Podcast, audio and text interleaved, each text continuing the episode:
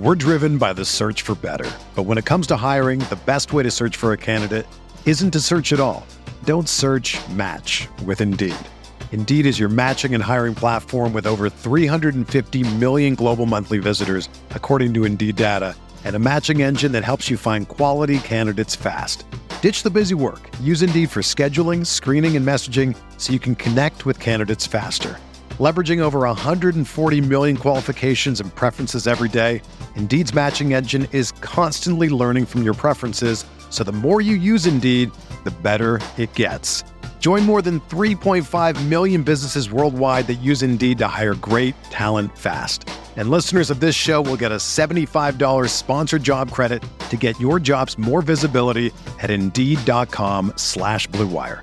Just go to Indeed.com slash BlueWire right now and support our show by saying that you heard about Indeed on this podcast. That's Indeed.com slash BlueWire. Terms and conditions apply. Need to hire? You need Indeed. The Bucks won a fucking NBA championship. Yeah! What? What? He tries to take a pulse fake. Watching that basketball game like caused health problems for me. Boogie hates racism and Chris Paul. And who cannot get on board with that platform? If I've learned a lot, this I, I'm not gonna say it. That sounds too. Yeah, I was gonna roll. If roll on, No, no, no, no, no, no. If the Bucks do win it all, Pat Connaughton's numbers should be in the rafters. Hey there, welcome to a very special GSPN crossover Bucks podcast. I am Ti Windisch, and I am joined by Adam McGee and Jordan Treske of the Win In 6 podcast. I just noticed on the YouTube their names are switched. I don't know if I'm going to be able to fix that from this different setup I'm in, but who knows? Uh, they're guest starring as each other on this episode. They're going to do impressions of each other. Uh, Adam's going to drop out of the call real soon after Jordan starts the Irish accent, I think. But more importantly, we're all joined as Bucks fans and bloggers, podcasters by Khris Middleton and Brook Lopez, who have officially re-signed with the Milwaukee Bucks after, I mean, just a sphincter tightening first however many hours of free agency. As Khris re-signed pretty quickly, like within an hour or so. Brook took his time, uh, met with Houston, deliberated. Houston signs Fred VanVleet. Houston's meeting with Dillon Brooks. Honestly, I kind of think this is all Dillon Brooks' fault. Why did you take a meeting with Los Angeles and not Houston right away? That's not good bag chasing. Dillon Brooks, he may get paid anyway. It doesn't matter. I've been very frustrated the last few days. But Adam, Jordan, how's it going? You go first, Adam. Your name's You go know. first, Jordan. Come on, come on. I'm doing great. Feeling a lot better than I was last night, this morning. They weren't fun. Uh, this is a lot better. Knowing Brook is back, knowing that at least the core of this is very distracting. Anyone who's watched on YouTube will know why. He got there in the end. Um, Just like the Bucks. at least at least Khris and Brook are back. I mean, we'll get into all of the terms of it. A lot of money for both guys. Kind of what happens when you get to this stage of the careers of guys who've won championships, who are high end players, and you've no real leverage in this. All that actually mattered though was get them back. Get them back. Go again. Because if this had gone wrong, and it did start to feel like there was potential for it to go wrong, I know you were maybe slightly more optimistic, or at least fooling yourself into feeling more optimistic, Ty, about other routes that could go. Uh, I think it's kind of done. Like I, I know I you've was- got Yamas, I know you've got stars, but you're could by far the worst they have been for a number of years, and the route to being a real contender would be tougher than ever. I was looking at what was possible to do. Uh, I wouldn't say I was optimistic. I think I the word I used in our chat was survivable, which again is not that's not usually a word I think people associate with optimism. Um, but yeah, I, I think you know there were options. There were a, a center and Thomas Bryant who ultimately went for the minimum was who we were praying would be available to start for the Bucks if this didn't happen. Went from went for the mid level, no, you, you mini went for mid-level. the mini mid level five five point four million. Yeah, So you know that would have been available at that price to the Bucks probably as well, but um, you know that's not ideal to say the least. Um, although they did get Brook Lopez on the biannual, you know, that's I think I used the term striking gold to define what that is. Um, and getting Brook back was paramount to being competitive this season and, and beyond, as you said, Adam. It is just a two year deal. I, I, what I would say for what the cost is, probably market value for Brook Lopez. I think I, I wouldn't say he took a discount. Um, Jakob Poeltl and Nikola Vucevic both signed for 20 million annually. I was hoping that would be the number for Brook, but the Rockets were in there. The Rockets were aggressive, and I will say credit to the Bucks for not backing off because again, it just makes you worse right away if you do that. Two years was it 48 million? Right? Yes. 24 million a year for Brook, and then Khris done early was three years, 102 million, which is 34 a year. So you know, I think some had hoped that Khris would sign for 25 a year and Brook for like 15 to 20. They didn't. I mean, we probably just shouldn't have hoped that. I mean, again, I think this is at or below market value for both players. They're both still very good. Brook finished second in DPOY. Khris had an injury riddled season, but looked like Khris again in the playoffs, at least offensively. And I, I think Khris, I mean, his player option was 40, taking 34 a year is still, I think, I would say a discount for his services given how good of a wing player he still is. So what really matters though, I think as you said, Adam, kind of coming in, they have them back. I mean, there's so many I mean, this is the take we've all seen a million times, right? No, you got to let those guys walk. You got to get younger and more athletic. Like, okay, great. You let those guys walk. You have the mid-level exception to spend. You can't you can't bring in two other players for a combined 55 million. You can target somebody to make 12 million and then another another vet minimum, right? Like it's it doesn't work that way. I think we would all, you know, oh, can we switch out Khris for Jamal Murray and Brook for I don't know, I don't know what big you could put in. Yeah, okay, sure, I'll do that. That's that's not how it works. It's not feasible.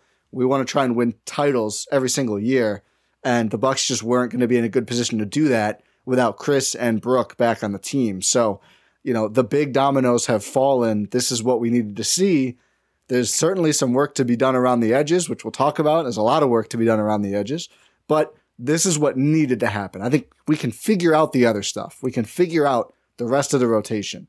But without Khris and Brook there in the starting lineup, pillars of your team, then you're in a whole different spot. And also, off court wise, nobody wanted to see Brook Lopez play for the Rockets, right? Like, come on. Like, Brook deserves to play with Giannis, be on a great team, Brook deserves to play as a Buck until 11 is up in the well. He has to retire first, but to not play for another team until 11 is up in the rafters.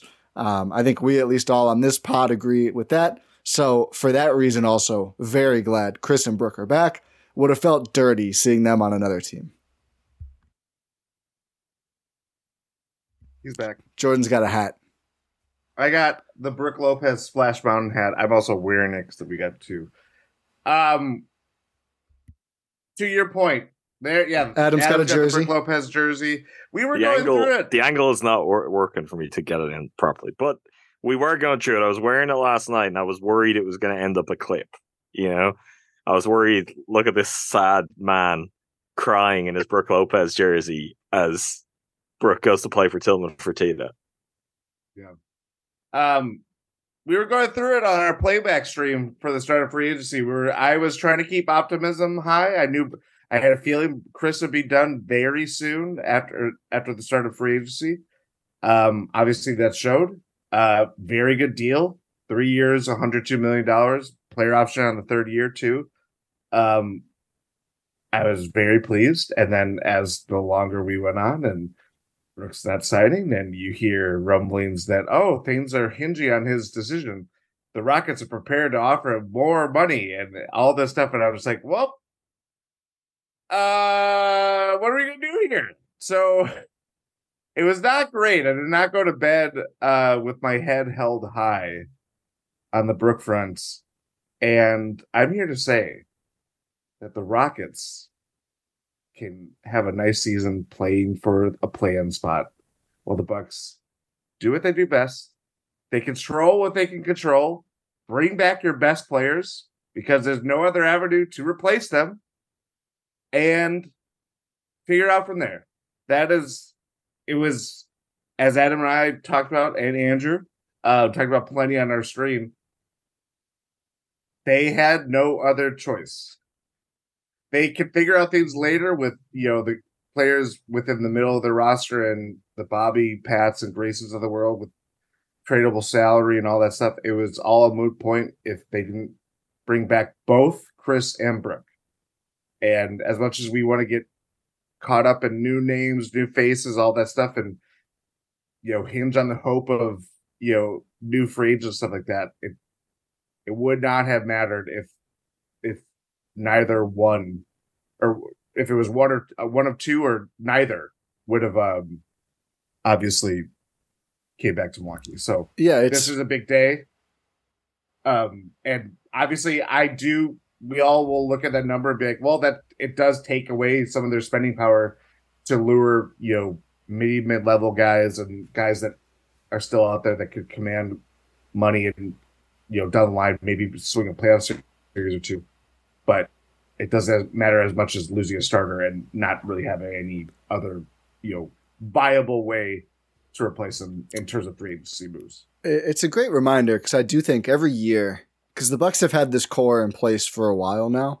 Every year around these times, you know, X team adds important depth. X team adds like four players, and there's always the Bucks fans, not all, but some who, you know, oh, they're just not going to do anything. These other teams are getting way ahead, and the Bucks need to do more, and, and I think they will. I mean, they're not done; they're just done with the big two moves. You've got your core four locked back in. I mean, that's like a bigger deal than most people uh, than most teams can make. Like there's not many teams who are going to make if you don't don't want to call it an addition, but you know, signing new contracts to Khris Middleton and Brook Lopez, you know, those are two great players, and, and retaining them is a huge deal. You know, I, I think we have a, a core of seven right now. The core four: Grayson, Pat, Bobby on the roster, plus MarJon and the rookies from this year. You know, there, I think there. I, I think there's going to be a trade. Jordan, you're not as sure. I haven't talked to Adam about this yet. I, I think a trade makes sense. I mean, I think backup point guard is a huge need. There's obviously could use some center depth. We'll see if Meyers Leonard ends up being that. Um, the fact that I joked Ah. when I said the name probably gives away how I feel about that. I think Jordan's loud groan gives away. There's no no chance. Well, How could that possibly happen? I what he was at the press conference. So was Joe Ingles. I know, I know. Listen, I'm I, I, I'm Was just Jevon there too? yeah. Yeah. Too.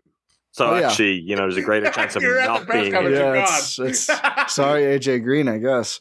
Um, Jevon signed with the Bulls. If, if anyone is not aware, so Jevon got a nice contract, three years, twenty million, I think.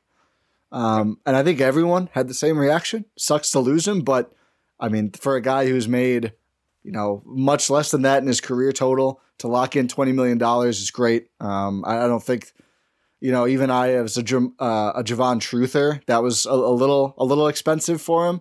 The fact that he could go get that right away from Chicago is nice for Jevon. Joe Ingles, two years, twenty-two million in Orlando. Uh, year two is a team option, same as uh, Bruce Brown uh, with with Indy, but still, eleven million dollars year one, great for for Joe Ingles uh, to I think kind of be just an adult in the room there as well as a a good offensive player. It was nice to see. Uh, the free agents for the Bucks still floating in the ether. You know, the end of bench guys we don't really care about uh, are, are there. AJ Green uh, was tendered as a restricted free agent, so we'll see what happens there.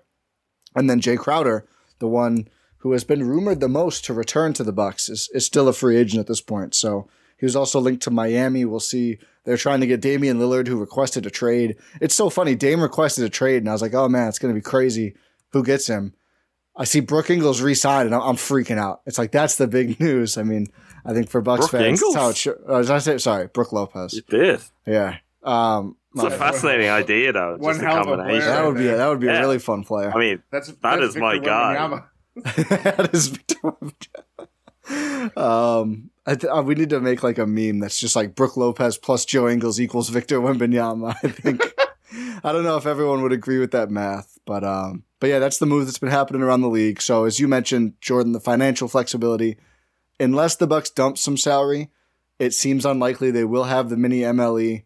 I think both because there's so many free agents off the board, and because I would say there's been, I think, better players than we expected going for vet minimum so far. I mean, Phoenix got a plethora, including Yuta Watanabe, uh, and by Guy Bates' job of of good vet min guys.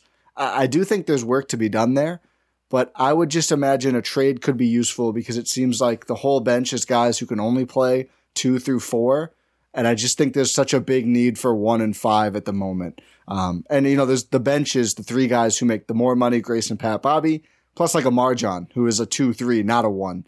So I, I just think it would make some sense to try and spread that out more. Um, you could always use more wing defense. You could always use a big wing. The Bucks are always chasing that. We'll see what they can do in that department as well.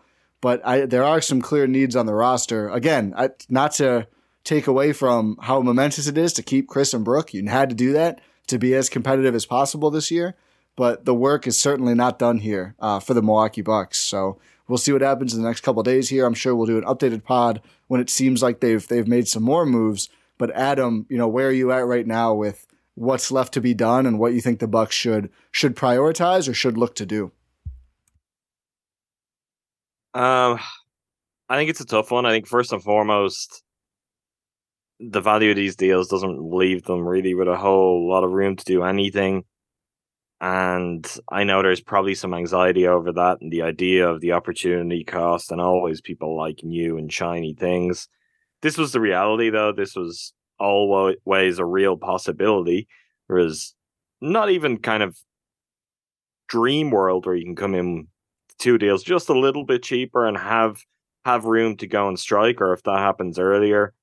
But this is what happens. I mean, these both these guys ended up going to free agency. The Bucks could have worked out extensions. They could have worked out extensions with the Bucks. You want to approach things a different way, and maybe you're in position to uh, be hot off the mark in the the minimum market, where clearly there were some guys prepared to go to the right teams for next to nothing. As it comes next, I'm fully in agreement. They need a point guard. Um, and it's they, they just need people who can create offense. It was the problem last year. It's the problem that's not going to be solved. I think the difference here is if you don't do what you've done to this point with the two main deals, you're not even in the race. Right now, though, you're no closer to pushing yourself towards the top of the pile and winning a championship. I don't know how possible it's going to be. We'll see. Um, the free agent pool, a point guard, is dismal. I just that the answer is very likely not to be there. Um, I know Jordan, you mentioned a few times last night we were on playback. Aaron Holiday still out there.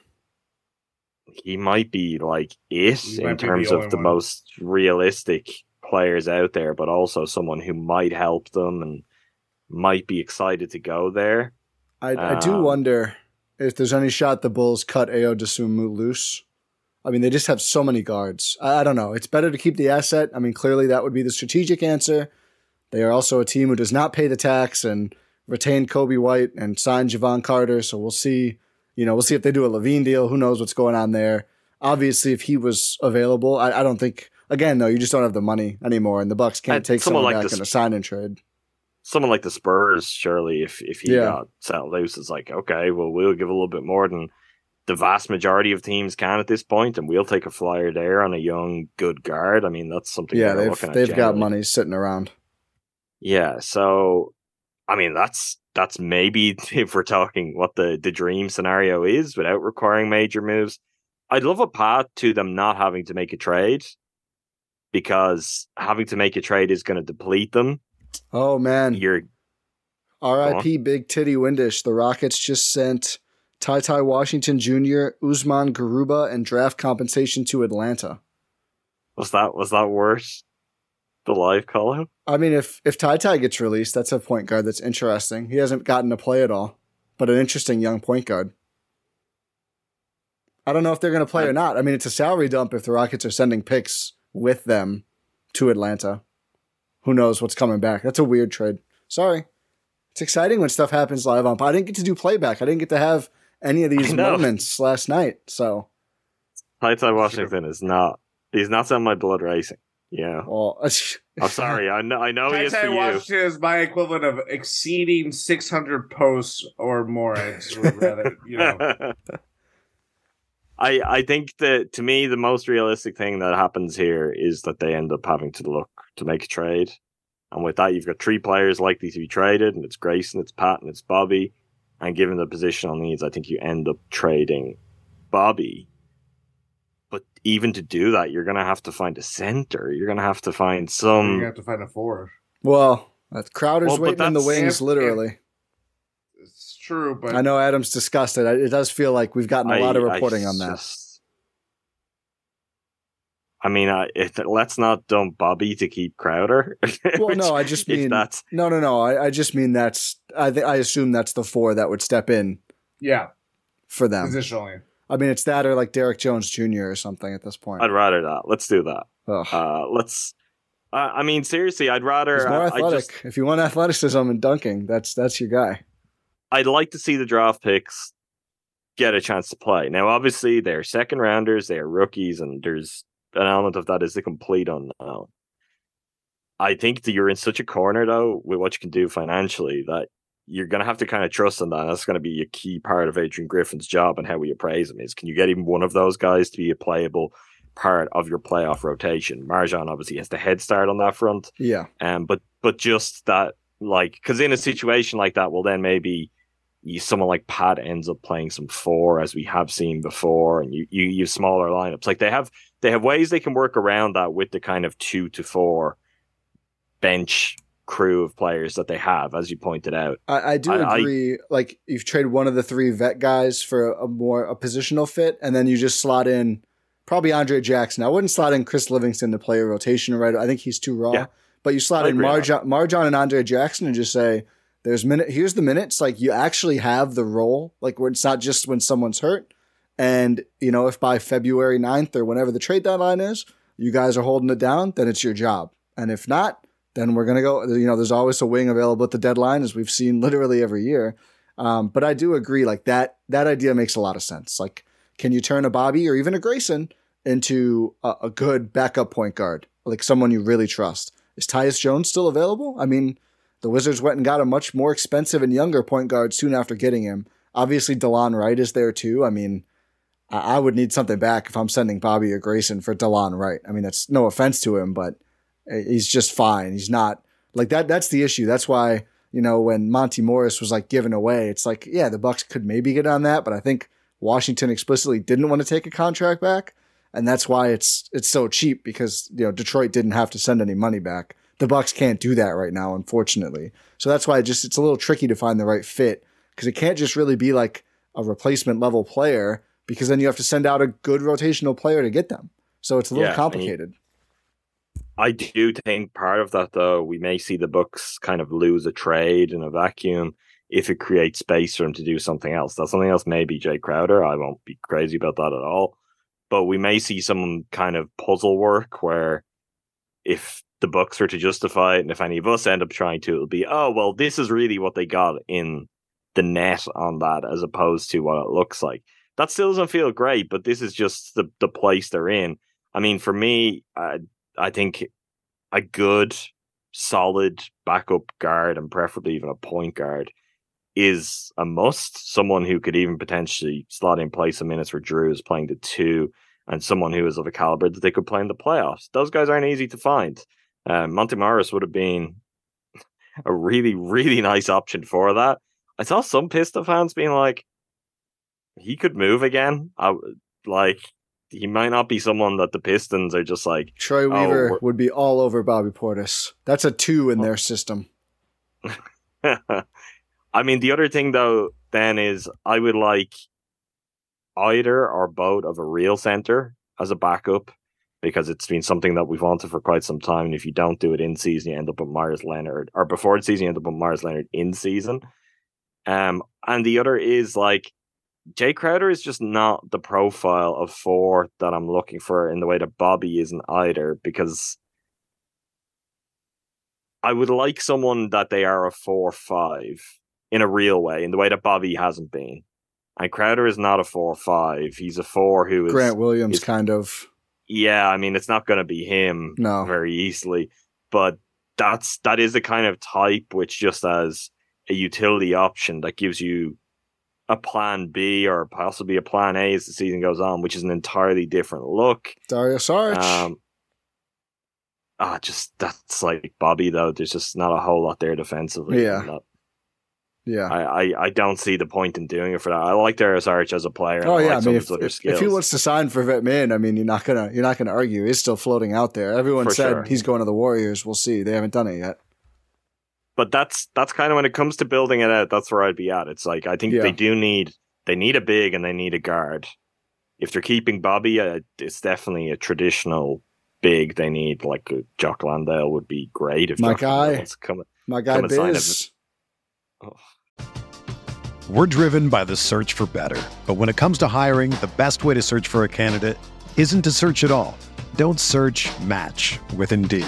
Indeed is your matching and hiring platform with over 350 million global monthly visitors, according to Indeed data, and a matching engine that helps you find quality candidates fast. Ditch the busy work. Use Indeed for scheduling, screening, and messaging so you can connect with candidates faster. Leveraging over 140 million qualifications and preferences every day, Indeed's matching engine is constantly learning from your preferences, so the more you use Indeed, the better it gets. Join more than 3.5 million businesses worldwide that use Indeed to hire great talent fast. And listeners of this show will get a $75 sponsored job credit to get your jobs more visibility at Indeed.com slash Blue Wire. Just go to Indeed.com slash Blue Wire right now and support our show by saying that you heard about Indeed on this podcast. That's Indeed.com slash Blue Wire. Terms and conditions apply. Need to hire? You need Indeed. The headlines remind us daily the world is a dangerous place. The elites in charge say everything's fine, stop noticing. But you know better. And your gut knows that time is short to prepare for a world that is four missed meals away from chaos. My Patriot Supply has helped over 3 million families become more self reliant and is the company Americans trust to prepare. Go to mypatriotsupply.com and secure their best selling three month emergency food kits. Each contain delicious breakfasts, lunches, and dinners, averaging over 2,000 calories per day. Secure at least one food kit for each family member.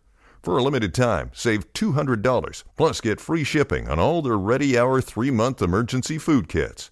You're not ready if it's not Ready Hour Foods. My Patriot Supply also has solar power generators, water filtration units, biomass stoves, heirloom seeds, and critical survival gear. Shop mypatriotsupply.com today. mypatriotsupply.com. You got those Google alerts on? Uh, With Twitter down no, in particular. I, mean, I did. I don't know good if idea. I turned on. This is. I said I'm a sicko for this. I turned on Woj story and post notifications on IG. So the, those graphics we were laughing about, he does those damn graphics. He That posts them all. He posts them all on Insta. So I still have my, my way in in case Twitter really goes down. I hit my rate limit in four minutes of being on the app. So now I can't view new tweets, but I can still see notifications. But I have the IG as backup. So I won't miss the next Ty Ty Washington deal no matter what. I'll be locked in. Great. That's good for you. God. Uh, Jordan. Jordan. Yeah. sorry. Uh, Bucks are at eight players. I know. I just kind of had a brain fart right there. Um, eight players under contract after the Brook and Khris signing. You still have bird rights on Jae, Thanasis, Oh yeah. um, Wes Wes, who s- I wouldn't still out say there. he's going to be, you know, retired or anything like that. Yeah. Meyers Leonard, Yep. Goran Dragic. Um, The rookies. I think the I rookies. so assume the two rookies. I mean, that would be ten on very small deals if they 10. sign. So Uh, four away. I know you can't see this type, but Mo Wagner is going back to the Magic on a two-year, sixteen million dollar deal, according to Woj. Oh, I can see it now. That makes. I mean, Oh, okay. his brother. His brother is like their quasi franchise player. Of course he is. Yeah. Um, but yeah, I mean, it's it's a one and a five, and for me, like when we're talking about consolidating pieces or moving around pieces, like I don't know. Uh, my my thinking was as precarious as it did get with Brook and everything like that is, are they just going to go into the season with a new head coach, new coaching staff, and all that, and then assess where they move forward from here with new system and all that stuff in place, and then make moves? or do they do that in the off season and try to see, you know, kind of fit your needs around that in terms of the players that are again very tradable and find depth pieces and all that stuff. I don't know. I don't know what what it better timing is that for to do that when again it's kind of you know the deck changes. Does that does anything else really change along with it? I don't know. But They might, Jordan. They might also just be very conservative on that front because they made the most significant move they could possibly make this offseason before any of this started, and that's changing your head coach. And maybe part of the reason for that is with the knowledge of, look, we can't be a player in free agency. If we're going to be a player in trades, it's going to be tough, and we're probably going to have to part with some talent just to kind of get a better balance.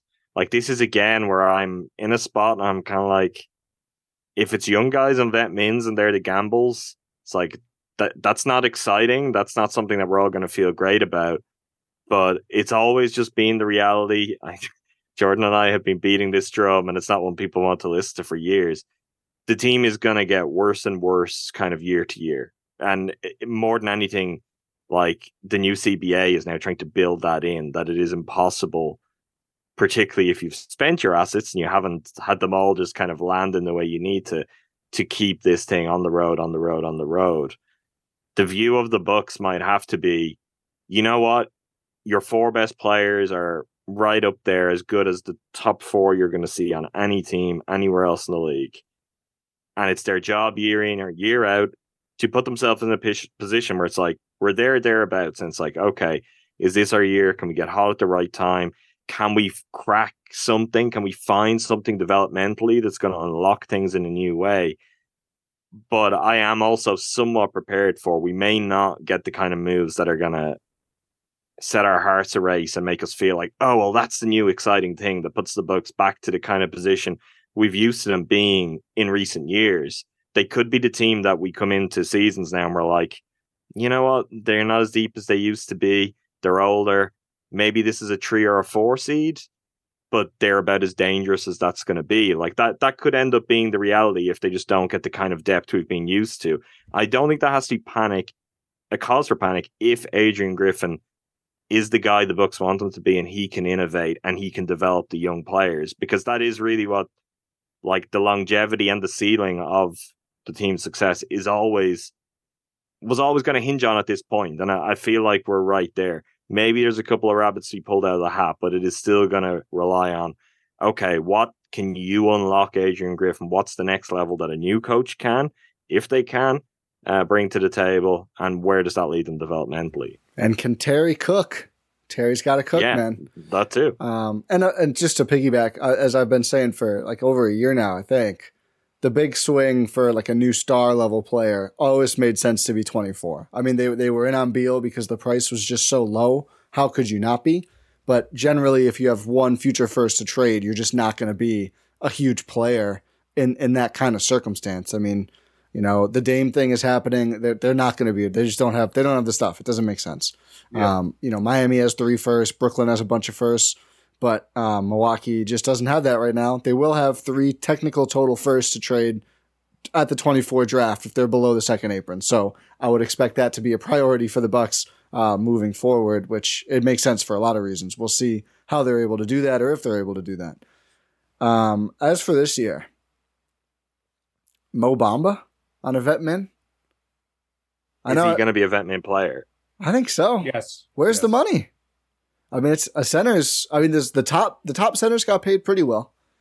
I think the rest like, of the centers. He's, he's kind not. of in the Cam's Cam Reddish scenario. Yeah. Lottery pick that hasn't really has gotten it.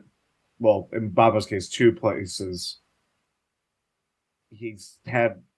He's lost his minutes in both. Player. He's lost exactly. his minutes in both entirely. And it's like he's a reclamation project. And yeah, it's second draft. That's an exciting vet min to bring in if they can. Yeah, look as a as a backup, it's exciting. Uh, yeah. when we were talking about it as if Brook leaves, do they have to go? No, that's horrible. That's that's horrible. That's yeah. so dark. It's yeah. so grim, and thankfully we're not there. As a backup, I'm not opposed to it if that's what he is. I, I think I'd prefer Landale. Yeah, I, and the upside isn't as high there if you were to miraculously work it out. He's played on better teams though, and, and had a role. He has, and I think he's just kind of he's solid and the kind of guy who could just stick around and be useful all season, which is and we are we are short of the Australian quota right now. The Bucks have pretty consistently had one the last several years, and we need those one. downloads. Yeah, yeah, we do. Jock, please help us out here at the Gyro Step Podcast Network. Um, yeah, I don't know. I, I, there's still some okay options. The guard is thin. I, I think Pat Bev going to the Sixers on the vet min stunk. I mean, that would have been a pretty nice stopgap. Obviously, he's not someone who is going to be part of your future. Um, I did want to ask you guys something. Just what came through? Oh, it's Uh, just LaMelo. Didn't this happen already? I think it was just Woj having. Come on, well, you got. Oh, I got a new graphic. Whatever, Woj. Um, do you guys think they're sniffing around Harden at all? It hasn't been reported that they are. I'm sure they have Made a call. Notes. Yeah, because you can I I you can get there in salary without any of the core four, just barely. I don't know why Philly would want that. Yeah, I just Yeah, that's the I part of it. It's like Yeah, I mean, if the offers are just bad and the Bucks willing to throw in a first, I guess. I also don't think they would want to send him to Milwaukee. I think you'd ra- rather send him west. I just think this is even when people like hypothetically get excited about oh Dame Lillard's available, and I with Dame I actually get people's excitement because he's a guy for years you've always been like, oh yeah, would, wouldn't he be perfect with Giannis? So he said, finally, he said he's- Giannis is the player he wants to play with the most. He did. So finally, he's available. I get why Bucks fans He are said like, a lot oh, of things recently. can they make Yeah. that work? What can what can they do? And even in putting deals together, it's like you could throw in players, and it's like, oh well, the Heat couldn't put Jrue Holiday in a deal. It's like, yeah, but that's probably part of the appeal to the Blazers because the Blazers don't want an older player who is good coming back. It doesn't work for them on any level. An older guy making significant money who's going to make them better on the court. That's And- I'll tell you. blocks developmental minutes from Scoot from Anthony Simons who yeah, Well, but, basically but we're all of their Herro does that too. I think it comes down to the draft picks because I think you know you look at Minnesota, right? Uh, I'll do the Windhorst fingers team who just signed a center to a big deal. On the Lowe Post, he threw out that he thought the Jrue for KAT trade was really interesting, and he and his guests said Milwaukee says no first. If that's a three teamer where KAT goes to Portland, Jrue goes to Minnesota, that's more interesting. I just don't think it's interesting enough. Like Miami just has more stuff, and his list is Miami and Brooklyn, or just Miami, I guess. So uh, I don't think it's I don't think it's happening to be clear, but that would have to be. I mean, you're not sending Jrue to Portland. Clearly, like that's not something that interests them at all. That that's not what they want to do. I think they made it pretty clear they don't really have a two timeline thing outside of paying Jerami Grant all that money and then not taking it back because they must feel bad about it or something. Which good for Jerami Grant. I mean, it's not an insane I still- contract. it is a Tobias Harris level contract though. I know how things have progressed with KAT, and the conversation's very different to where it was at two years ago. I still don't think Jrue for KAT sounds right for the Timberwolves. Yeah, And even in that kind of fantasy world, to get them involved in that kind of deal, I think they're the team who's going to need something else then. And then Portland, they're probably going to need something else. And the Bucks just don't have enough other stuff to Yeah. facilitate all See, of that's those the thing. teams. If, if you if you had Jrue and three first, then maybe you make that you can happen. you can make that happen, one hundred percent, but they- you don't. They will have those things next year. So that's again why I think something similar like this comes up in 24. I think they're going to be a real player more than outside of Beal, which of course was, you know, here's all our second round picks and pick swaps. That's all we have because you have no leverage. That's why they think they were, and that's why I ask about Harden too, because it does sound like Philly is not seeing much offer. And as much as we all make fun of James Harden, I mean, if you could get him without giving up a core four player, it's clearly your best starting lineup we've ever seen. yeah, I mean, that's like sure. you can if you want to say he's the fifth best player in that group. I think you're wrong, but fine, okay, that's that's good. I think he's better Well, than also- Grayson Allen. Hot take by me. the if the fifth best player and the thing we're talking about is like sometimes the offense, you know, bogs down. You need Yeah. someone who can just create stuff. You know, James Harden could do that. It might Yeah. it might be a lot of free throws. We might like watching it, but you know, with the, with the rest of those players, that could be a good team. I mean, we've al- also seen that Harden film before. yeah, I, I think we're like, I don't I even know, think this I is the realm of what they'll be sniffing around. I just- literally, I just wanted to see if. Oh, I, th- I think they will sniff around it. I don't think they'll get it done, but uh, it. Lowe keeps saying they're being aggressive. Like I do think they're looking earlier than next year for a big swing. I mean, they were they tried hard on Beal. Like that's that that would have involved Jrue. I'm not reporting, but salary wise, it pretty much had to. You know, I, I think they'll sniff around it. I, I just don't think they'll get it done. Nor probably should they if they have to give up. I mean, I don't know. I guess three role players and a first for James Harden is not not a huge overpay, but I don't think it'll happen. You're right. We're spending too much time on it. But I do think I think we are we're not it's not just because I think it's fun. Like I do think they're looking at you stuff do like think it's fun though. It You've got fun. like free agency trade fever. This is like this is the most Well, this time of year. League. This is, the whole look you at live the for this. league. I mean, come on. I'm at a I'm at a luncheon and Dame Lillard requests a trade. I'm talking to uncles about this. I'm at a luncheon. Not just a lunch, a luncheon. Yeah.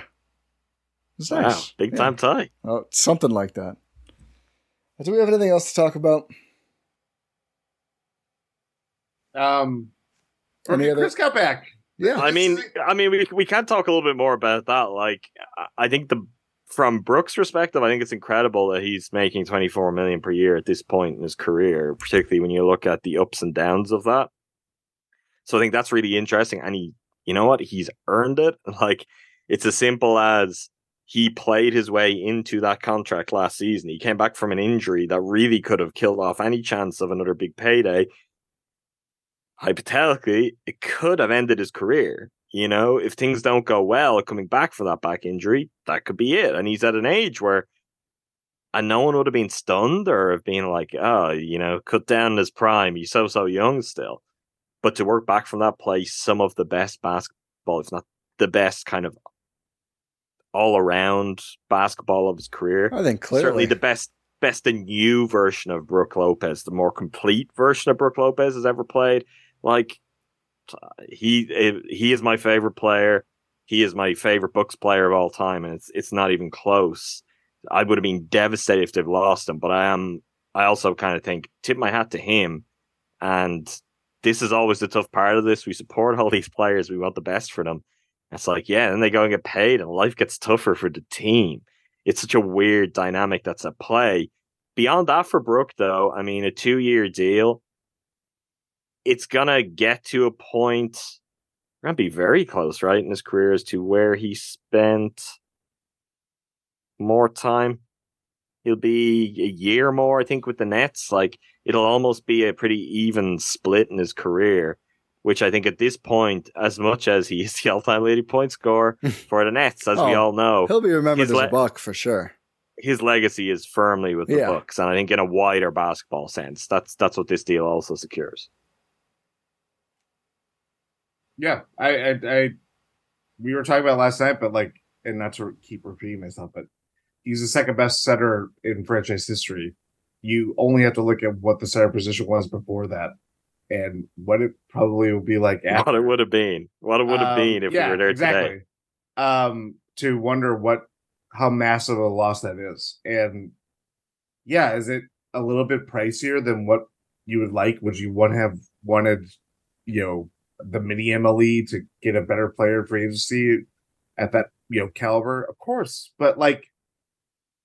It's it's all about the big pieces. You figure out the little stuff first, like the core starters, the core four, and keeping that together. And honestly, too, like from Adrian Griffin's perspective, if you're not giving him the the biggest weapons or the best roster that he can work with, as he's a first time head coach and trying to get things organized with how he wants to play and everything like that, like you're just hamstringing yourself even further. Like that, that's where the domino effect of obviously not to keep, you know, overlooking Khris because that's as crucial to this, um, uh, you know, whole scenario too.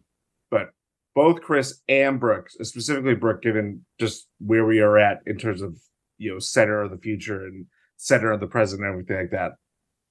It just I I I don't know how they would have functioned or like what other avenues they would have looked at in terms of like it would have had to been trades and then you're kind of just you know eating further into the into the uh picture that you you know painted.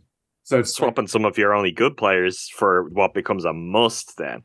And it's like, if we, I mean, look at the the Raptors. It's it's not exactly a like for like scenario, but you have a. I think it's agent. pretty close. It's a, yeah, it's it's close, but like just to lose someone for nothing. Well, Nothing. and and well, I think that what what completes the scenario and shows you what what what the Bucks' life would have been like is they try real hard to keep VanVleet. He gets three years, 130 million, like it, an insane. I mean, shout out to Fred VanVleet uh, and CEO Rich Paul of Klutch Sports, as he's now referred to in every tweet. Um, and then they have to sign Dennis Schroeder to the mid-level exception. Like that's That that been- that's that's it. That's that that's what it would have been like. Bamba, Jock Landale, Thomas Bryant, you know, Thomas, Thomas Bryant, Bryant, who's like- twenty two million dollars, like, you know, a nice player to have, but we looked at him as like a, a piece behind Brook, not not the the replacement. Like the Raptors are clearly worse. I think they're clearly going to not have a good season because VanVleet Oh, was so much of their offense, and now you're sliding in Schroeder, who is like a drifter who shows up in March and helps the Lakers every year. That's going to be their starting point guard. If they maybe they won't start him, whatever. Um, that I mean, I think you look at we talked mostly about Brook because that's the more recent one. I think for a team with a superstar such as Giannis, who obviously he is, I don't think there w- is any like uh, the, the Brook's importance on defense and Khris's important on por- importance on offense cannot be understated. Like I think literally for them to be able to function in a playoff series, much less the regular season, defensively they need Brook, even if he doesn't close games or play all the you know they need him. He's vital to what they do. Ask Giannis about it if you're not sure. And offensively they need Khris because when we've seen them win four series, Khris was the one starting that playoff offense. So I think you know you can't just like all right, we'll let one of them go and now we've got PJ Washington. Like no, like you're you're not you're not to have the offense or you're not to have the defense. So they need to figure out ways that you know maybe some younger players over the next two years here can slot in and take on some of that. Obviously, to be a very difficult ask, but you don't have to figure it out right now because these guys can still play and they've shown that. So being able to keep them is vital to what the Bucks do on both ends. And I, I think there's just no way to imagine them being good enough defensively without Brook, offensively without Khris. So getting both of them back for the next two years at least uh, is a huge deal. With Giannis, you know, in his late twenties at this point, it's just not the time to take a step back and you know sign a 24 year old who's not nearly as good and hope you can get better, you know, next year with some cap space. Like that's just not how serious teams operate. Uh, It just doesn't get the job done. You know that what the what the job that that gets done is Giannis going to play in Dallas or San whatever else. You know that that's what happens when you try and sell this. Oh, we'll be better in a year and a half. Just trust us and don't worry about your age 28 season, Giannis. Like that's not that's not a message you can send to him and survive as a franchise that is going to be a, a real contender. Yeah, and I think there's also like you talk about, you've got to hope for the young players to be able to pick up some of that in two years. You do and you don't. I think the thing that we need to talk about here, uh, in both a best case and also the worst case scenarios, like, and they're not too distant future, is the Bucks have done a great job and they've been helped out. They might have been helped out in value, but they certainly were on the years by Khris and by Brook. Um, the fact that basically you know, everyone can be off the cap sheet when Giannis is a free agent. So we can look at that whatever way we want. In the worst case scenario, where the Bucks are going to have to really be starting from scratch and starting from scratch without any assets. Well, you know what? They could start from scratch with as much cap space as they want. They can build the type of team they, they want. And if they're going to be bad, well, they'll have control over the shape of that for a number of years. And you can, I mean, if in, in the worst case, and we're seeing teams do this, that's when you can eat those contracts, get draft get some picks. I mean, there's Yeah. there's you know, it's not what any of us want to talk about in detail, but there is uh at least there's a pathway versus you know just being cooked with no cap space, no draft picks, etc. But let me flip that too, because the other side of this is, and it's it could end up being a best case. It could end up just being what has to be the reality. It's not really what we're thinking about, and the Bucks will probably try to do all they can to kind of extend this piece by piece and moment by moment, even within the next two years. Let's say the two next two years go pretty well. The Bucks just fall short two years from now, and Giannis is in a place where he's like, "No, this is my franchise. I want to retire here." But we've got to change everything around me the Bucks could just have all the cap space they want to go and be like, okay, Giannis is still the guy who wants to come play with him, and and that's not a place that they've ever had the fortune to operate from. And you know what? That may well be a long shot. They might get to that place, and he might be like, you know, it's time to, to go elsewhere. But I think even just the fact that we're not banking on, oh well, there's like these four pretty significant contracts that are taking you past that point it is something that when it gets to that point and Giannis is weighing things up and there's conversations going on with the franchise, they have more options than they had because they can say, look, we can try to build a new team.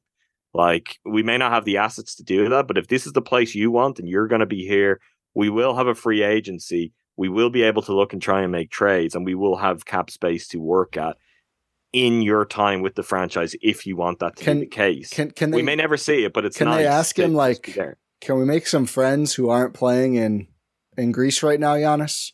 Could we? Yeah, could you help us out a a little? idea. Could you help us out more than the Kalaitzakis twins and and people you're related to? I mean, we could just, you know, M- Mikal Bridges. Do you want to go have a lunch a luncheon with him? Go to a luncheon with him. I don't know who's going to be a free agent around that time, but you know, make make some more pals and Maybe, less soccer maybe players. we start looking though. Like it's the kind of thing we'll probably become a little bit more aware of. Maybe oh, we're going to be one of those obnoxious, like, oh, oh, We you're may- we may end up- well. I I hope not because I hope that we're gonna have I hope two great MarJon is. years yeah, where the focus on. Well, and that's the part of it too. Like if MarJon's great, well, you've got MarJon and you're building with that, and you could also have cap space because you will realistically be at the end of Brook's career. You're going to be very, very close, if not at the end of Khris's career. You know, Jrue, it out. Jrue, Jrue himself has talked about Yeah, that as being kind He's of his timeline for retirement. Yeah. So if all goes well, we get two more great years with the most important players who helped deliver a championship to Milwaukee. And from there, maybe Giannis sticks around. Maybe there's a new team that they can actually have the chance to build around them. And I do like I know no one likes to talk about that or to talk about if it ends up being the teardown side. I think that is a small positive. It's one we'll push the back of our minds, but to come out of these deals, yeah. uh, because even Khris has a player option, but yeah, it's he's not going to be that much money in that cap. I mean, that's going to be like the Uh-huh. high thirties, and and that cap. For his age, it might be, but you know what? If but he I mean, in, I mean, overall, if he mean, opts in, it's a teardown. You can you can probably just trade him on Well, anyway. You'll I- find someone who'll want him for one year. if if nobody else is still around, it's just like rookies. You're going to have like a hundred million plus in cap space. Yeah, I mean, the cap is gonna be, too. I mean, Yeah, you're, you're not. He's not gonna. He's not gonna clog you up there. Uh, and obviously, we hope that you might take off sixty or seventy for Giannis by then. But but we'll see what happens. Uh, I did just see that it looks like a Dame to Miami deal would need a third team. Multiple so teams. yeah, we'll see what goes on there. Um, doesn't make sense. I mean, why? Could be why Houston's doing what they're doing. So, I mean, it's got to be somebody to take Herro because I just imagine, you know, why why does Portland with Scoot and Simons if they keep him, whatever. Sto- story for a different time. I, I do think one last note um, on where the Bucks are at, just generally relative to the league. It it is what they're looking for is parity, and I do think like you got the core four and and some good rotation players already around them with some more money to spend, a little bit, but st- some some trades you could make they'll have a puncher's chance at bat, at worst. And uh, there's no. I think Denver's still really good. I think Phoenix did as well as they could in free agency. It's still like a bunch of ninth men around their three creators and Ayton, who they clearly hate and would try to trade again. And there's so many things that could go wrong with that team. And I don't think I don't think even if they're healthy, they're an overwhelming favorite in the West or in the league. Denver's really good. They lost Bruce Brown. They're still going to be really good, but you know, Philly is in a, a huge transitional point. Boston just traded the heart and soul of their team and their best passer for Kristaps Porzingis. So I, I do think, I mean, they're gonna be the Bucks are gonna have a shot a shot to win each of these next two years. We'll see what happens. Obviously, you got to play all the games, but I think you look at Golden State, and I, I think they were in a position kind of like the Bucks, where everyone kind of thought they were cooked, and it would take a while for the second timeline. And you know, they won their title. Those second timeline guys didn't play. You know, they found guys around the margins, and their core played well, and they won. And they're going to keep trying to do that. Clearly, they're bringing back Draymond. So um, I don't think it's doom and gloom that they can't make this big swing around these core guys because there's still moves to be made. And we've just seen like that experience, that clicking. You run into the right bracket, and, you can still win a title. So I, feel pretty good overall after a very shaky start about where the Bucks are at, even if there's not that you know new player shine that people get so excited about. Um, just go watch more Andre Jackson clip. We're all excited about Andre Jackson Jr. He's still here. What watch some more of those clips, and we'll see what vet mins they bring in. But I don't think this is a place where it's like, oh, they're stuck and they they certainly can't win this year now. I mean, that I don't know how you guys feel, but I certainly think they're going to have a chance to win every year they have Giannis and this collection of players around him. And you know, they're not the deepest team in the league, but they still have enough depth, I think, to win when you look at what other teams go into the playoffs with. They will be there and in with a chance, and that's all that matters because we've seen this. Especially like on in this- paper, on paper, last year was the deepest roster they had. Yeah. And uh, even if you uh, want to go go back to previous iterations, like the year they traded for Nikola Mirotic, roster was really deep. You know, the roster had no depth. That's when they won a championship. And part of that is just one of those years it's going to break for you. One of those years it's not, or more. Most of those years it's not.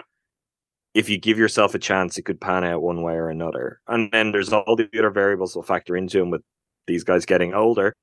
They may well rear their heads, but they've got a chance. I mean, when I think of how anxious we were about this last night, I can't imagine how Adrian Griffin was feeling because obviously you've still got Giannis, you're coaching that, but you take this as your first job and then it's staring, it's like, oh my God, if we lose Brook Lopez, like I'm the guy who's taking this team backwards. And it's not a rebuild. Like uh, there's no easy wins of oh look what he's doing out of nothing. It's still Giannis's team. You're dealing with the pressure for the next two years of trying to keep him. And it's kind of the deck stacked against you. Like if Brook had signed for Houston today, Mike Budenholzer would probably be looking on somewhere, being like, "Well, that worked out great. I'm glad I got out of there when I did." So I think from the point of view of that big decision, that move, and setting things up so that it's even relevant, this is what had to happen. And now it's like, okay, it's over to you, Adrian Griffin. What can you do with this? What can you do with what else is there? And he's going to have to work some magic around the fringes, and that staff are. They're going to have to get more out of what the current core of experienced players we're doing.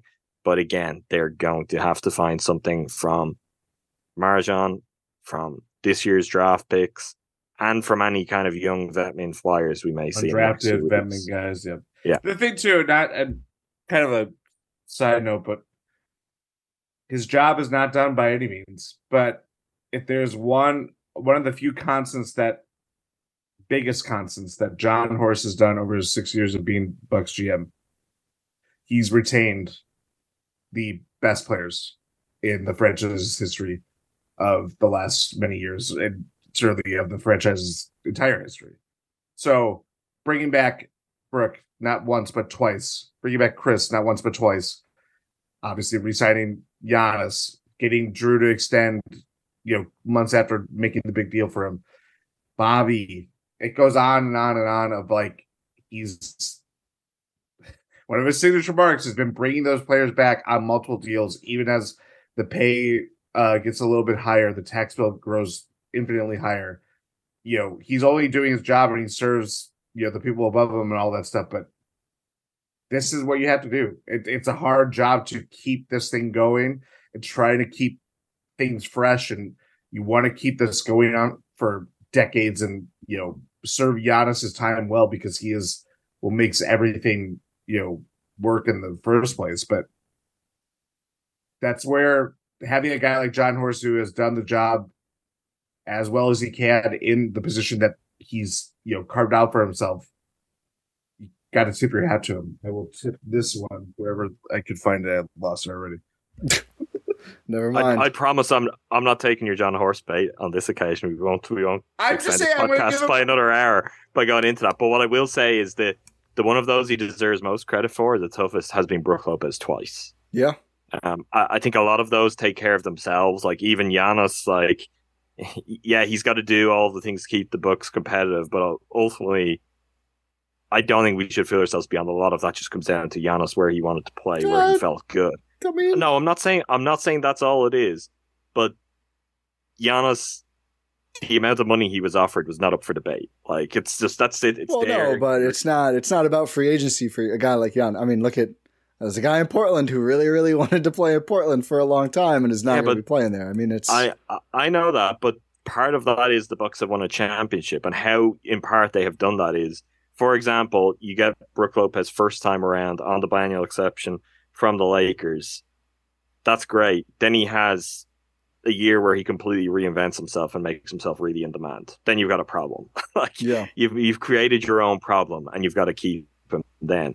And we've gone through that again, even though with the injury there'll Yeah. be more ups and downs. It timed in the way where again it came to the point where the Bucks didn't have the flexibility. That is that is the player, and that is the deal. Where twice now I feel like it's like I I don't want to take away from keeping Giannis or keeping Khris or you know getting Jrue to extend, but I, I do think it's easier with that top tier of players.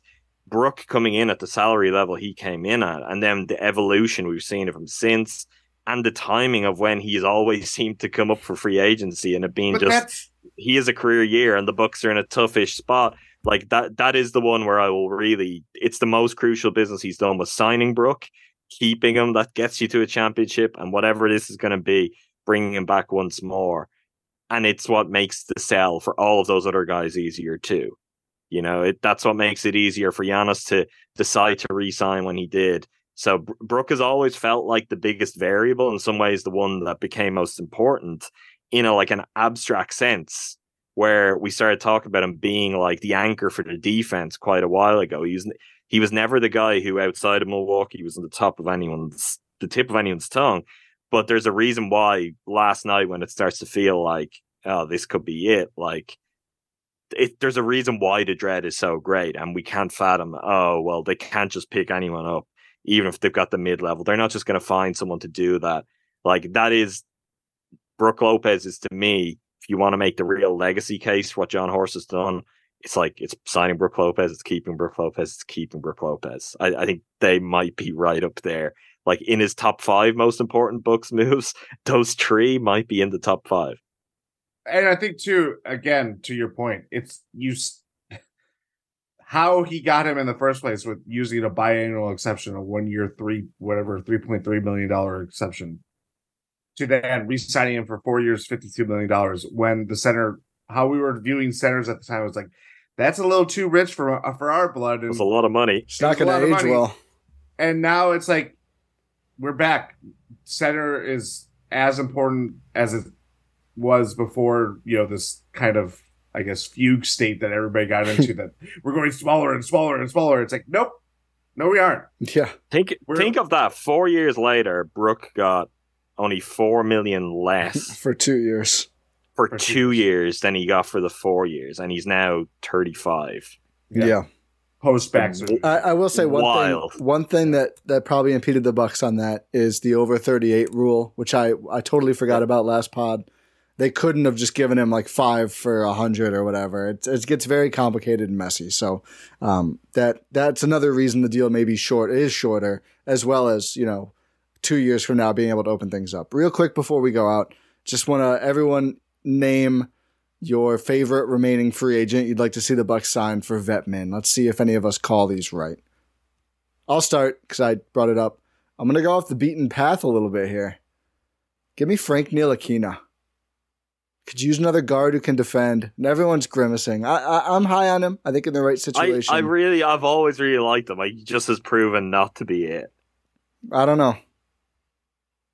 Frankie smokes.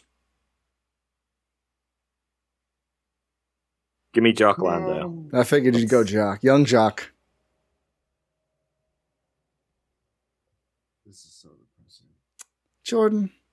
I'm sorry. I just I I'm looking at names and I'm just like uh, I'll speak for Rohan. Uh, Russell Westbrook. He's still out there. Though. I mean, I mean, he's more talented I, I than most of the names on the list. That's for sure. See, I, yeah. I have had that in the back of my head, and I haven't wanted to bring it up. I wouldn't hate it. I would not hate it. That's what I mean. Like maybe that is. You want again, talent? we're past you the point of like ideal scenarios. You want someone who could give you offense. I mean, I find it really tough to say that and not feel ill, but I mean, it's kind of this is where they're at, and you've got to do some of these things, and maybe one time it works out. I don't know. Russell Westbrook's thirty five years old. Yeah. What? I, I know he's played for a long time, but I mean, listen, I said Frankie smokes. Like Russell Westbrook is an unbelievably better basketball player than Frank Ntilikina. I would love I mean, to see him rebound and just be yeah. like a Tasmanian devil. Yeah, I'm. I you know what? If he's if he's for vet min, that's my guy. I, we don't know I'll what he's be, for. I mean, he's floating around the league a bit. No one signed him. He might just he might just be like, or he contender. Which sure, he, uh, I don't feel like I don't feel like there yet, but no, never know the guy is an insane competitor. I mean, that's, that's a, a truly great person too. Off the court, off the court, he doesn't love media, but it's his charity work and what he, he, he does. not love media is a kind way of saying he he's, hates media. He's going to fit in well then. I feel like I've got no comment. Hey, I've been right. almost afraid. It's been in my brain. I'm like, no, I, Rohan kind of talked me into it just on one of our pods. At? Yeah, Griffin did coach him too. There's a tie there. That's right. Where? OKC. OKC. Oh, I forgot Griffin was there for that. Huh? Yeah. B- B- Billy D. I mean, listen. The, the, was that the triple double season? Yes, I think that was the, first post KD. or The first post KD, I think, Yeah, 'cause was, or he the second post KD. Griffin went to Orlando with Skiles. See, he was didn't he won last of the MVP when Griffin was there. Is that right? Look at that. Let's do some fact checking. I, I, it's the worst possible fit, but it's the best possible talent I think on the board that would still be available for Yes. for that price. I, I just think that's clearly why you would do it. And you know, if you want to bet in, or if you want to just bet on Jrue, get talent, your UCLA connections going. there we go. Yeah, I mean, I think I think it sounds like Clippers, but who knows what they're doing? I mean, they're they're all over the place. So maybe he gets sick of waiting. I will say, I want to give one point to Jae Crowder, and maybe it's just lack of interest. But if he is kind of saying it, it may be lack of interest, it may be. But if he is just sitting here and saying, "Figure out this stuff, I'll wait until it's over and come back," that's a point. Adam's not having it. I, No, I tried to no, give him a let's point. Bring Russell, bring Russell Westbrook in. Bring Um, both. Adrian Jae Crowder Griffin. could also could also see oh the Heater um trying to make a trade for Dame Lillard. I might just play over there. Yeah, it could happen. He's kind of a mercenary at this point, and actually has been. Yeah. whether it's his choice or not. Adrian Griffin was assistant um, for Russell Westbrook's MVP winning season, and in two of the three seasons, Adrian Griffin coached Russell Westbrook. Russell Westbrook made all first team. So what I'm hearing is NBA Russ. Russ needs Russ needs Adrian Griffin. There's the pitch. I was, I'm still, I'm kind of talking myself, and also still really struggling with this. So I mean, the Right, pitch we'll see. Well, it's Uh, better than um, I love Frank Ntilikina. The Bucks have to try to be a serious team, and I, Yeah. I don't think that's it.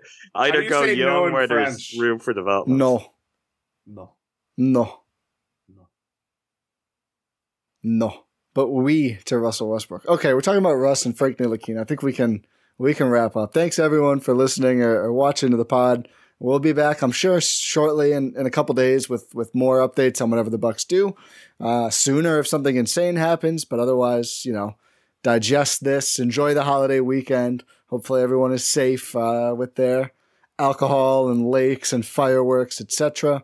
Uh, enjoy free agency, the slop, and the Dame Lillard trade, and everything else. Thank you for watching. Please subscribe wherever you're watching or listening to this. Uh, give us five stars, rating and review.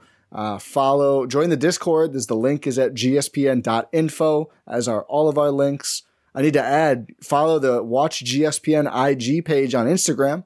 Been trying to post there some more, especially as Twitter gets worse and worse and worse. So that's at at Watch GSPN on Instagram. I'll get that in the link tree as well. But thank you again, Pod Random, and we will talk to you next time. We just said goodbye, and now we're back because before we even got off the Zoom call, Jae Crowder announced coming back to the Bucks on a one-year deal. No salary yet disclosed, and because they have full bird rights, it could be anywhere between the veteran minimum and forty some million dollars, whatever the max contract is this year. I'm gonna guess it's close, closer to the former than the latter. Adam hates it. Um, I will. I'm gonna take my mini victory lap, akin to the mini MLE. He waited. He waited for us. We were busy taking care of some business, and Jae was there at the train station every day. I don't know why it's a train station, waiting. And then we, the Bucks were there, and and he's back. So you know, a player that I think none of us were excited about, but he is a wing player, can play the four. I will say it's it's worth saying. It was horrible in the playoffs. We didn't like the quote. Looked like a great fit in the regular season. Really looked like a perfect fit. And and all of his regular season minutes played horrible in his playoff rotation minutes. So I don't hate giving him a chance at this point. I mean, just having a player you can bring back who is at least a real NBA player, given the quality of the free agents, does make sense. We'll have to see what the number is, but I mean, really, it's probably just tax money at this point. Um, Adam, just go ahead. I know, I know you've got some things to say. He is a wing player, can also play the four. Is that the most ringing endorsement even you could muster, Ti? I'm trying to not. I'm trying to not say anything that gets us on this Zoom for another 20 minutes while you uh, while you Well, pick look, we apart can, and- and we can spend a few minutes. yeah We can spend a few minutes. We might get the number true. Um, I I don't like it. No, I don't. I mean, I was on the record quite clearly about how I felt about one his playoff play, and then two his comments, which I just think you don't have the credit banked. I don't know who you think you are to be able to go and come out with those comments. I think, uh, like, let's now we are officially putting all that behind us. He's back on the team. He's going to be around for another year. It doesn't make sense. It doesn't make sense. And particularly if there's anything more being used here, I know that the bird rights give the Bucks the flexibility to do that where they count with other players. If you're going to try and work anything out, it's we we just had the conversation. It's like you need a guard or you need a big and this makes me feel like Bobby has to be traded for them to work out the things they need otherwise now.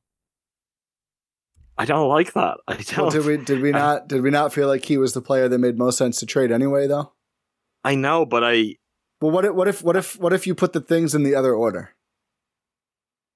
It's not we brought back Bobby and then it's Yeah, it's not it's not oh, we bringing back Jae so we have to trade Bobby. It's oh, we're thinking about trading Bobby, so let's make sure we have Yeah, someone well, else can play for. they may have already made made their mind up in that way. Like I, again, I think the thing that hinges on now is who is the five. Like, what do you get? You need a center.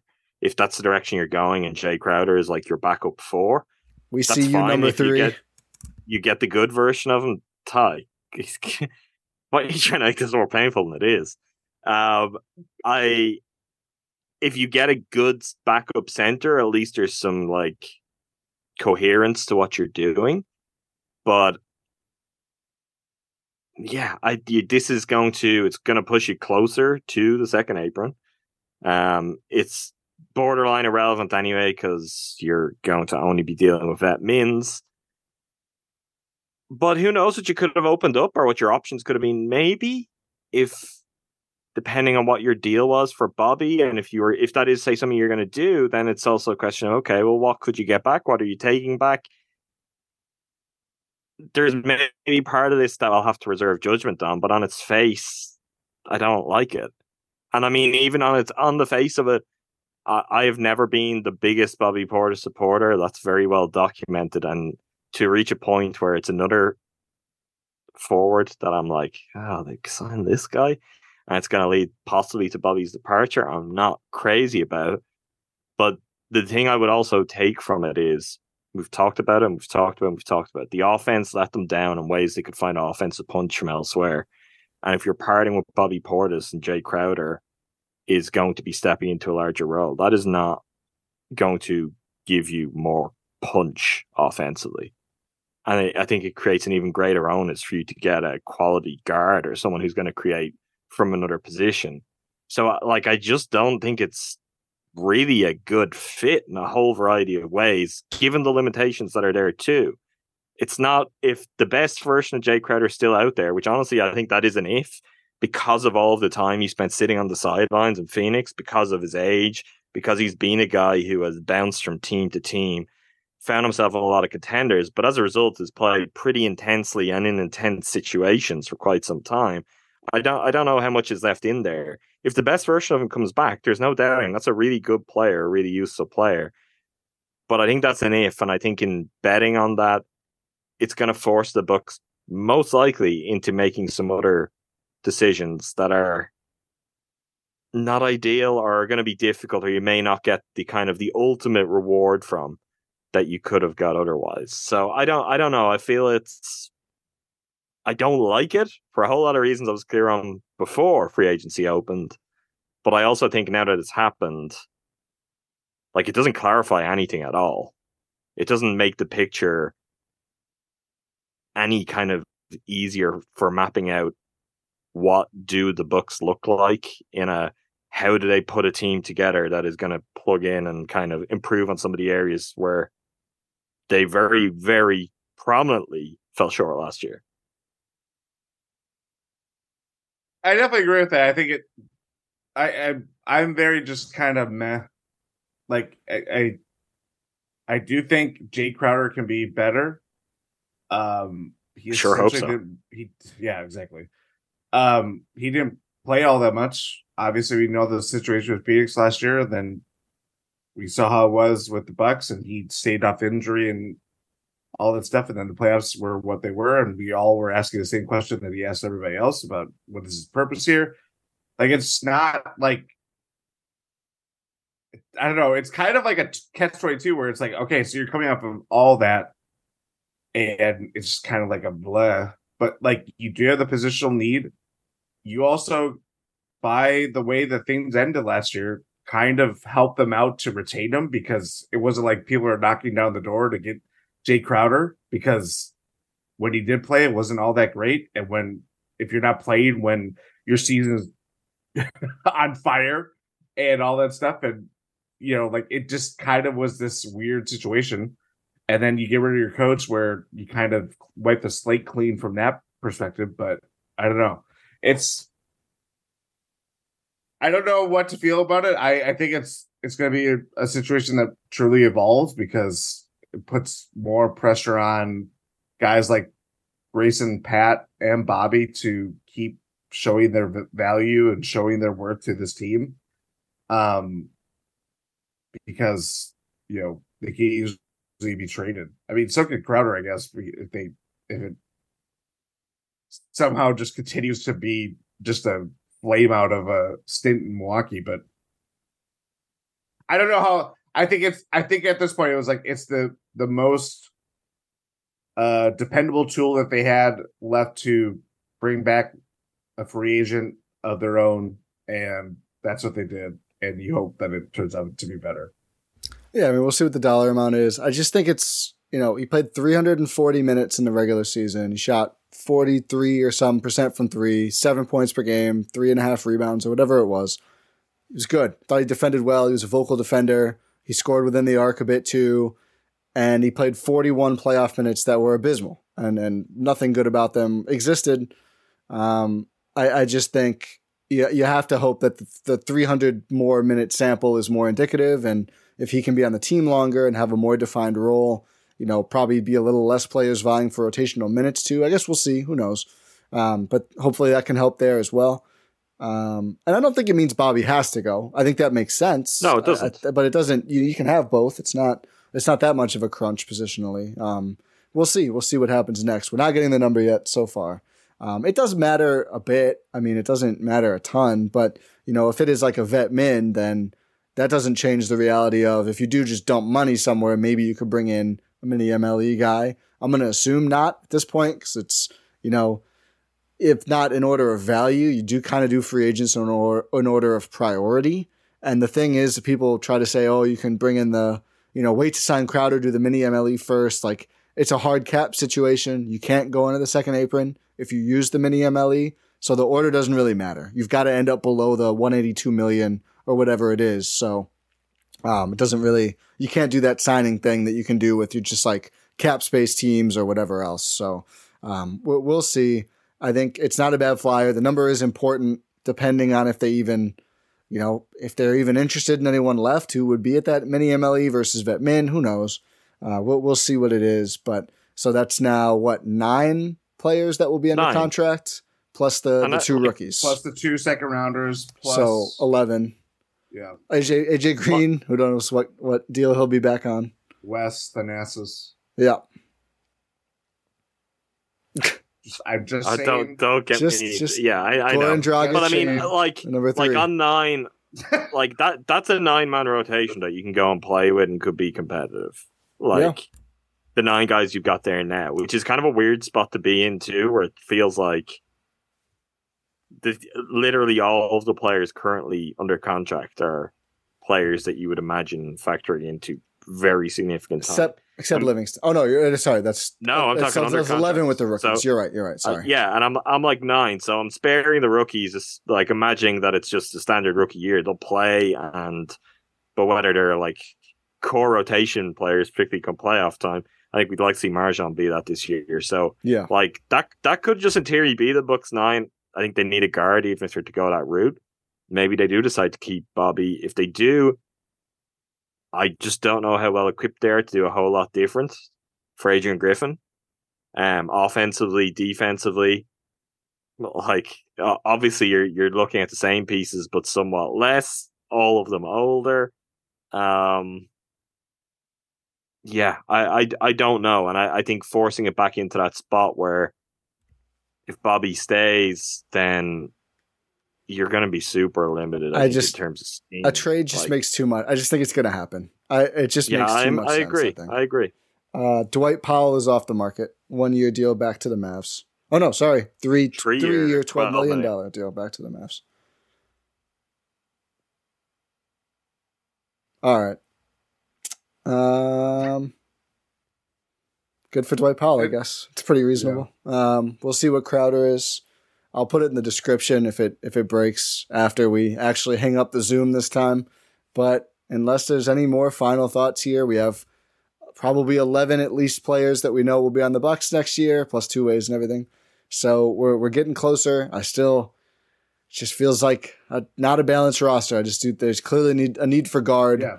You know, if Eric Gordon wants to come play on a a vet min, that maybe helps. Although I still think he's more of a two three than a one two, but.